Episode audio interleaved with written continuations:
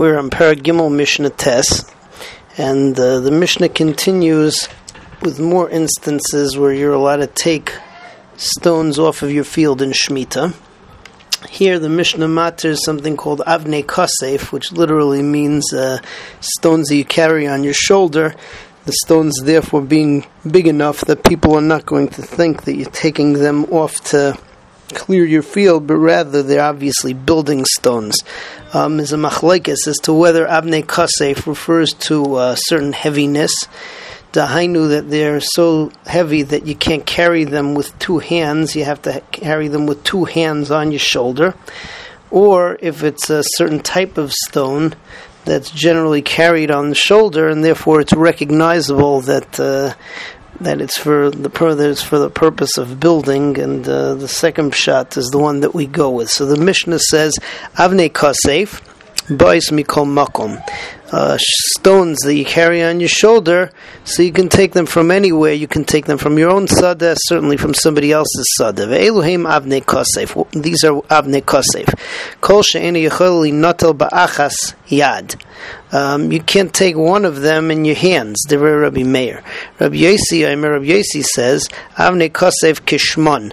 Avnei kosef stones of the shoulder is like what it sounds like. If anything that you pile up two or three of them on your shoulder, and uh, that's the way they're generally carried, and they're recognized as building stones. Mishnah Yud talks about a situation where you get into various isurim derabanim because of Marasayin on Shemitah. Somebody wants to build a wall between his field and the Rishus Harabim. Um, so you're going to have to dig which is a problem because it seems like you're plowing your field. You're also going to be digging out stones, which is another problem in Shemitah. Um, however, the Mishnah tells us that if you're going to build the wall, so you're allowed to dig down to the to the level that people will usually dig for a foundation, because it's clear that it's because of the wall, and you see the wall going up. So then it uh, is malamed al shows you what it's all about. And as far as the stones, so here we have two shitas. Rabbi, Yehoshua, says that you should put the stones in a pile in the Rishus Rabbim, and then as soon as you can, so you get rid of them.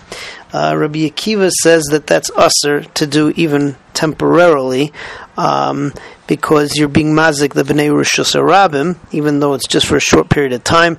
What Rabbi Akiva says that you should do is you should put it into your own field, and because of the fact that you have a problem marasayin, so you have to put it in the dumpsters, you know, the three ash, the three ashbais of ten of ten lesach a piece that we were talking about earlier on when we were talking about taking zevel.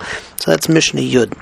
Mishnah reads, Habayna Geder Beino Bein Rosh Hashanah, somebody who builds a wall between his field and the Rishus Harabim, mutter lahaimek ad hasela. It's mutter for him to dig down deep up until the solid earth, the solid, strong earth that goes down. That's usually, uh, which is untilled.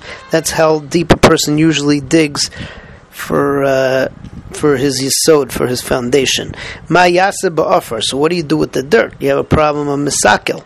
So rober shusarabim. So you pile it up in the shusarabim umetakno, and then afterwards you. Uh, fix up the Rishus by getting rid of it as soon as you're uh, as soon as you're able to, and you dump it into the forest or you dump it into the sea.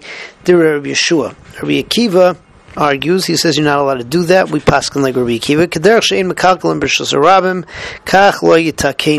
Just like you're not allowed to uh, ruin the Rishus Rabbim, so too you can't uh, fix it up after the fa- fact. Ma offer. So what should you do with the dirt? So you should pile it up in your own field, just the way the, the same way that people pile up manure, which is the three ashbais of ten lesach. Um, and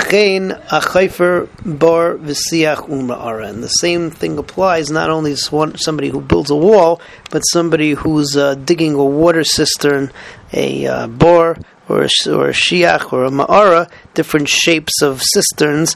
So all of these um, have the same rule.